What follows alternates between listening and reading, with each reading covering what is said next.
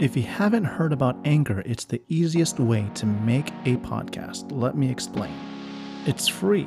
There's creation tools that allow you to record and edit your podcast right from your phone or computer. Anchor will distribute your podcast for you so it can be heard on Spotify, Apple Podcast, and many more. You can even make money from your podcast with no minimum listenership. It's everything you need to make a podcast in one place. Download the free Anchor app or go to anchor.fm to get started. Again, you can download the free Anchor app or go to anchor, A-N-C-H-O-R dot FM to get started.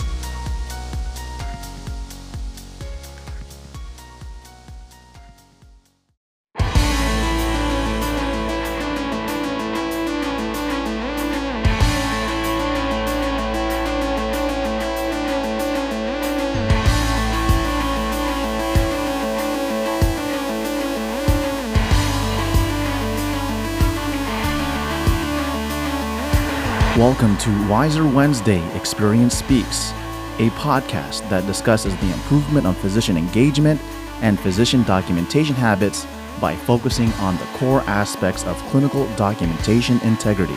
Here is the creator and founder of Core CDI, the co founder of Top Gun Audit School, and your host of this podcast, Glenn Krause. Everyone. This is Glenn Krause from Core CDI and Top Gun Audit School, founder of Core CDI, where we recognize that the core to the medical record is the foundation of good documentation. And I have the privilege of having my longtime colleague and friend, Dr. Terence Govender, Vice President of Medical Affairs at Clinintel. And the other day, Dr. Govender and I were discussing the COVID-19. We're all familiar with COVID-19 and the epidemic public health emergency, and we were talking about CDI and what's going to become of CDI as a result of a lot of these furloughs that we're I'm seeing personally of CDI on the bench because there are less charts to review. 70% of surgeries have been canceled, elective surgeries. Hospital revenue was down 70 to 80%.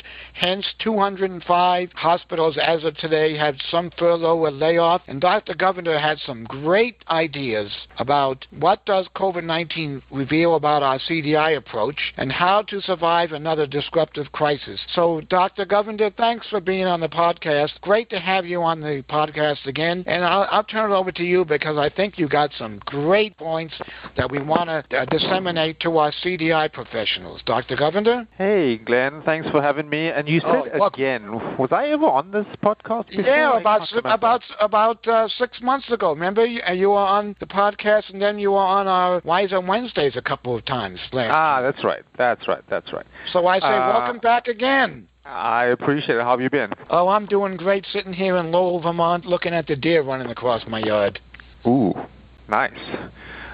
Thanks for having me, Glenn. And you are absolutely right that, you know, everyone knows about the current COVID crisis. I think that it's caused a lot of disruption. Even in, in, our, in our firm at Clinintel, we've had to shift gears and, and adapt. And I think adapting is the key word here because my favorite saying, when I used to speak to physicians about uh, clinical documentation back in the day, I used to always say that my favorite saying was a Charles Darwin saying, which is, it's not the strongest of species that survives, nor is it the most intelligent. It's the one that's most adaptable to change. Right, absolutely. Yeah. So, you know, when you look at the CDI programs across the country right now, there's a lot of disruption going on. Some some are working from home, some have been furloughed, some have been Yep. called to the front lines.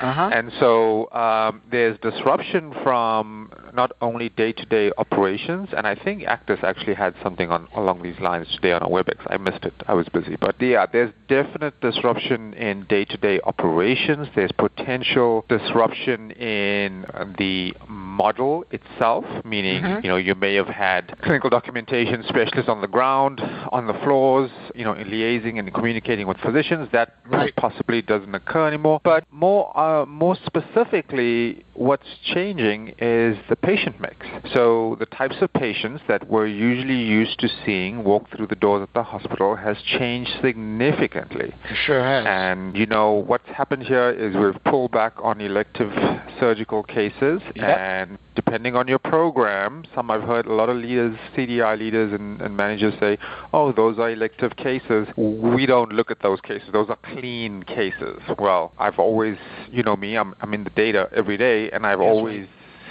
fought back and said, well, you know, uh, with a surgical background as well, I can tell you elective cases get acute blood anemia, elective cases get hypo hyponatremia, elective cases can have surgical complications or atelectasis after a procedure. So there's so that whole concept of those are clean cases, we, we don't look at them.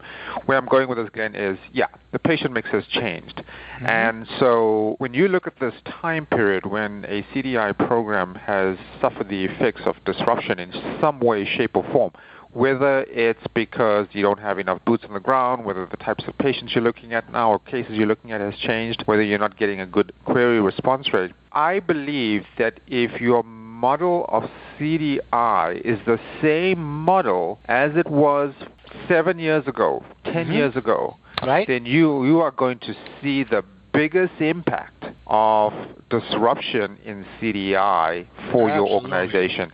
And depending on whatever metric you're, you're using at your organization to monitor severity reporting performance, you will see a drop. Why? Because the traditional model of CDI that has been hanging around now for many years So 12 years, about 12 or 13 years, Dr. Govender.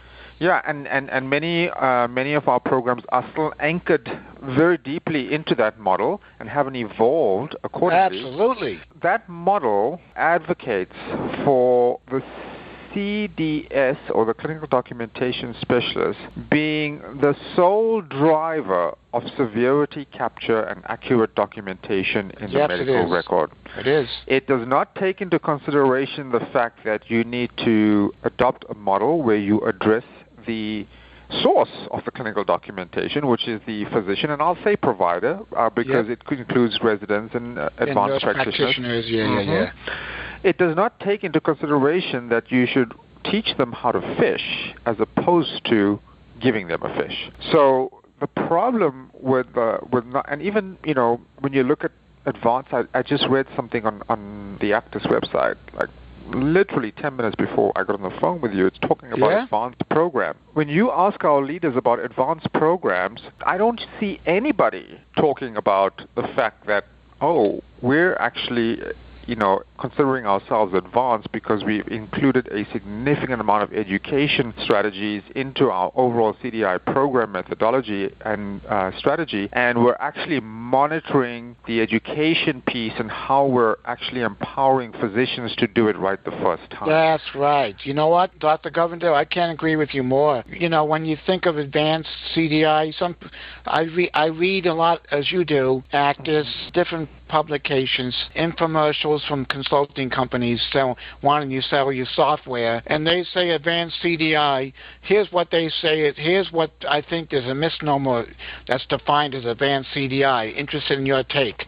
Uh, software that does natural language processing to identify opportunities for improvement, i.e., CCs and MCCs uh, that you need to query. Here's another one nudging physicians, computer assisted physician documentation to nudge physicians. Another is, like I said, AI supposedly or natural language processing to identify those cases that we should prioritize based on opportunity for improvement, i.e., more money. This is what they call advanced CDI. I've seen some situations where consulting and company comes in and says to the CFO, sign here on the dotted line, we can get you $3 million, or we can get you a 3% increase in your case mix index, and only going to cost you one. Here we go. Then we roll out the software, and it, it disrupts the entire process of the program that's been going on for 12 years. So to me, that is not advanced CDI. Dr. Govender? Yeah, no. So I have a few problems with uh, with the technology that you described, and I think that you know collectively, you know, from the physician side, you can clump them into a category called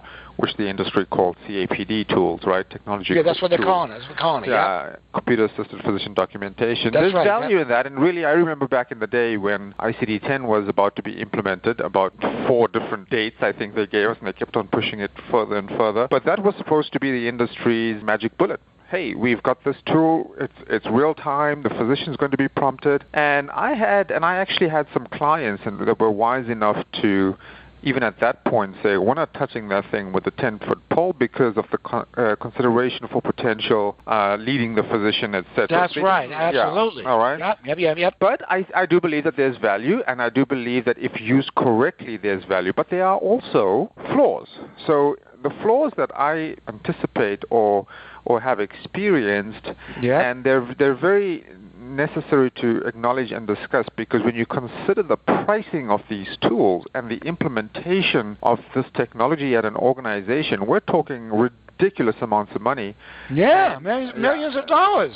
The problem with the implementation is number one, you have a very poor adoption rate by physicians for what whichever you know organization you've implemented it for. Right. Number two, a physician, the shortest distance between two points Mhm. is is not to respond to your pop-up or your nudge, so to speak. The shortest Yep. distance between two points is to block out or close out your box and then let me keep it on going with my day job because that's, disruptive. The problem with some of those tools is that if I block that out, if I just get it out of my way so I can keep seeing patients and documenting, then the software to a certain degree assumes that I've missed an opportunity. Furthermore, if I just don't agree with the suggestion and if I don't update the record based on the suggestion because I don't agree with it clinically, once again, the software to a certain degree, I assume they take an error rate, etc., into consideration. I would, I would only assume they do that.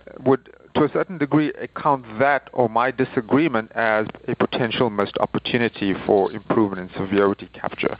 So, so there's an adoption rate problem. There's an, an error rate problem that you've got to take into consideration. There's the fact that it does not empower the physician, or I wouldn't say all physicians. I would say at least the vast majority, because yeah, there are some engaged physicians where this tool would be very, very valuable because you know, a physician has figured out, okay, I can either leverage this tool or get a plethora of queries in my inbox that I have to respond to. How can That's I avoid right. the queries? Absolutely. Yeah. Mhm. And here, here's a piece that I'm really concerned about with this software, okay, uh, and how to how to survive another disruptive crisis. Doesn't mean go out and buy more software. Okay, it means really redesigning, repositioning, transforming your program with software as a tool and not a crutch. And my concern with all this software, Dr. Govender, is that not just physicians and computer-assisted physician documentation, uh, NLP, AI, oh, there's nothing wrong with it. I am okay with it. What I'm concerned about is that it has a tendency to generate more denials, clinical validation denials, Mhm. uh, DRG down codes, even medical necessity denials. It's not helping there. It doesn't do anything to improve the quality of the documentation, the patient story. Dr. Jake Martin, a strong colleague of mine who does physician education and actually does C, uh, CDI, education and training, physician to physician, in the weeds, we, he and I have a unique approach. We work together. This is a quote of his. The documentation should show a patient that's congruent with the diagnosis, and the diagnosis should be congruent with the patient. And if we don't do anything to improve their clinical picture as told by the doctor, described, showed, reflected, painted, and so forth, and you have diagnosis, we're going to, con- and we ask for diagnosis, but however, the HPI doesn't support a patient with acute exacerbation of COPD or respiratory failure, or the physical exam says alert no any times three and no, no apparent distress, and we have a diagnosis of acute on chronic respiratory failure with COPD exacerbation, and we prompted the physician based on the blood gases respiratory rate. Well, I'm sorry. No payer is going to accept that diagnosis based on the picture as painted, described, reflected, and told by the physician. So that's why we have to survive another disruptive. We have to change our ways. Yeah, yeah. And so, you know, me for a long time now, and, and one of yes, the things I've always maintained is there is zero replacement. And, you know, we're in analytics and technology as well. And I That's do right. not care what technology you bring to the table or even analytics you bring to the table. It does not matter. There is zero replacement for empowering a physician with what constitutes accurate and high quality documentation That's of a right. patient note. There is zero replacement. I don't care. And the reason for that is because until the physician can be replaced by Watson or any IBM tool or whatever, which, which we're not even close to getting there, I don't believe. But until the physician can be replaced, there will always be the need for the physician to use their clinical acumen and document their medical decision making and thought process in a chart. And if you can empower that physician with how to get from, you know, what's the shortest distance between A and B without sacrificing quality of documentation, Mm-hmm. That's right.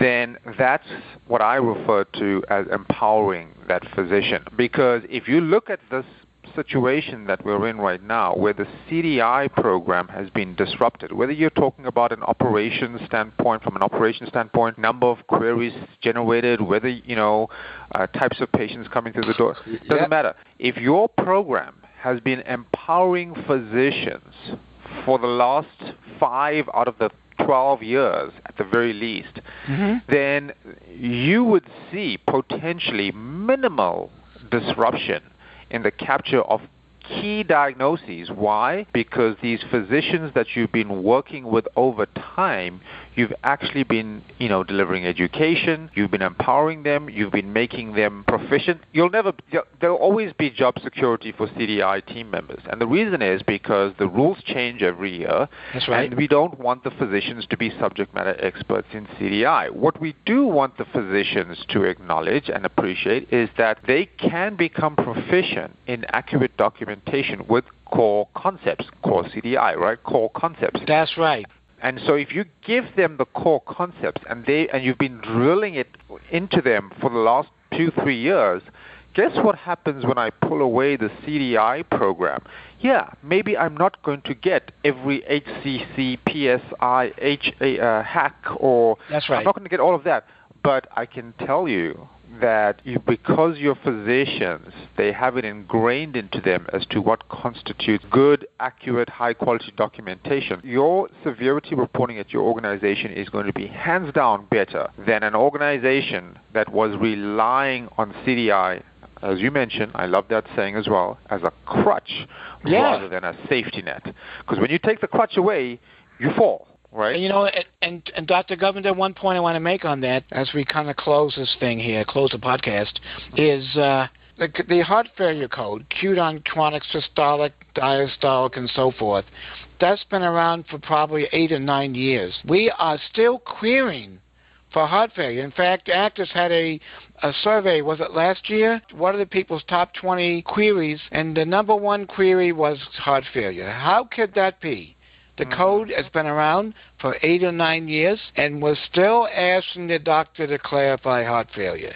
So that kind of tells me we haven't quite reached our potential. And and you're right. When you depend on CDI as a crutch software and process of queries without working with the physician to better the quality of documentation, to educate them and share their passion for complete and accurate, you're right. As soon as you stop querying, it's going to go right back to where it was.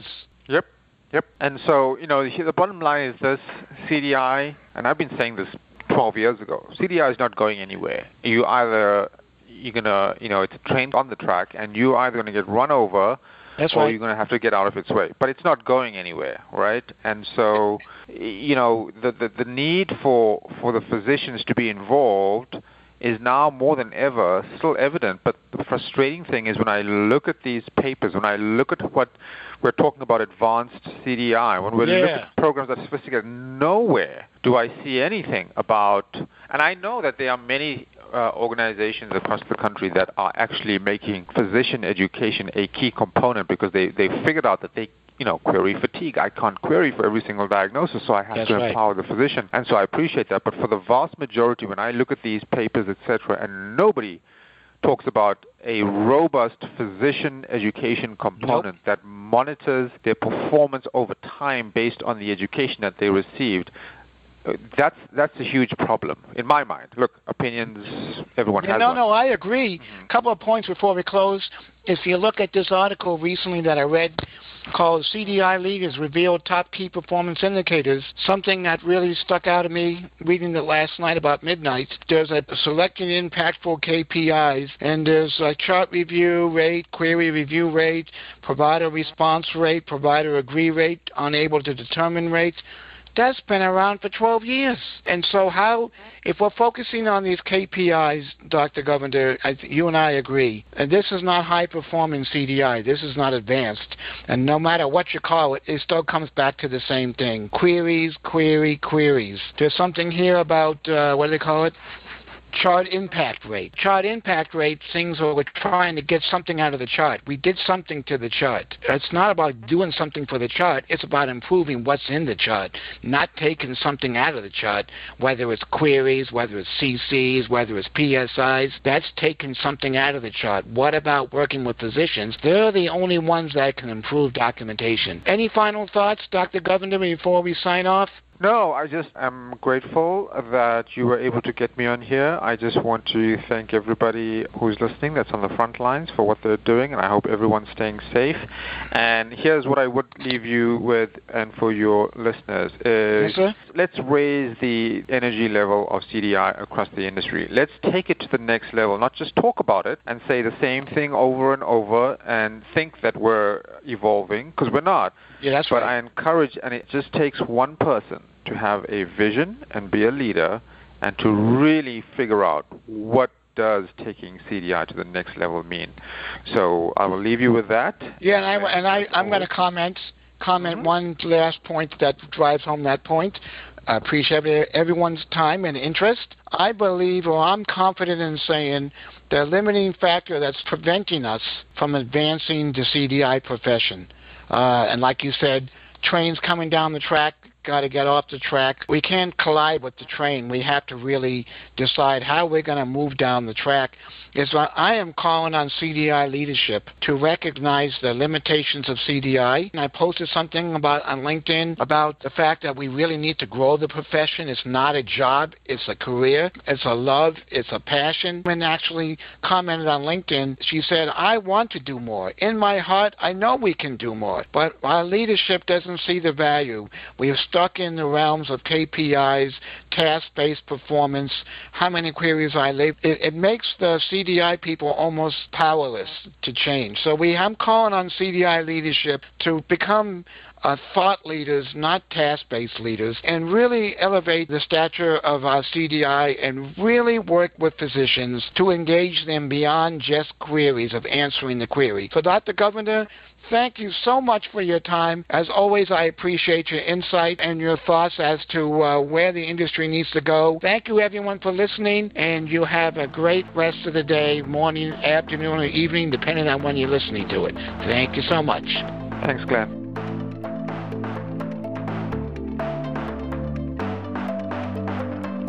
Thank you for listening. Glenn Krause can be found on LinkedIn. Make sure to subscribe to Wiser Wednesday Experience Speaks on Anchor.fm or wherever you listen to your podcasts.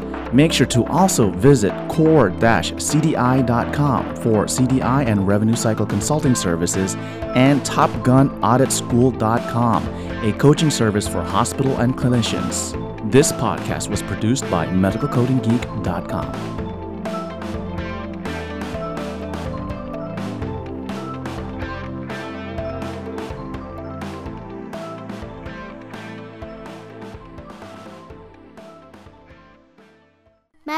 medicalcodinggeek.com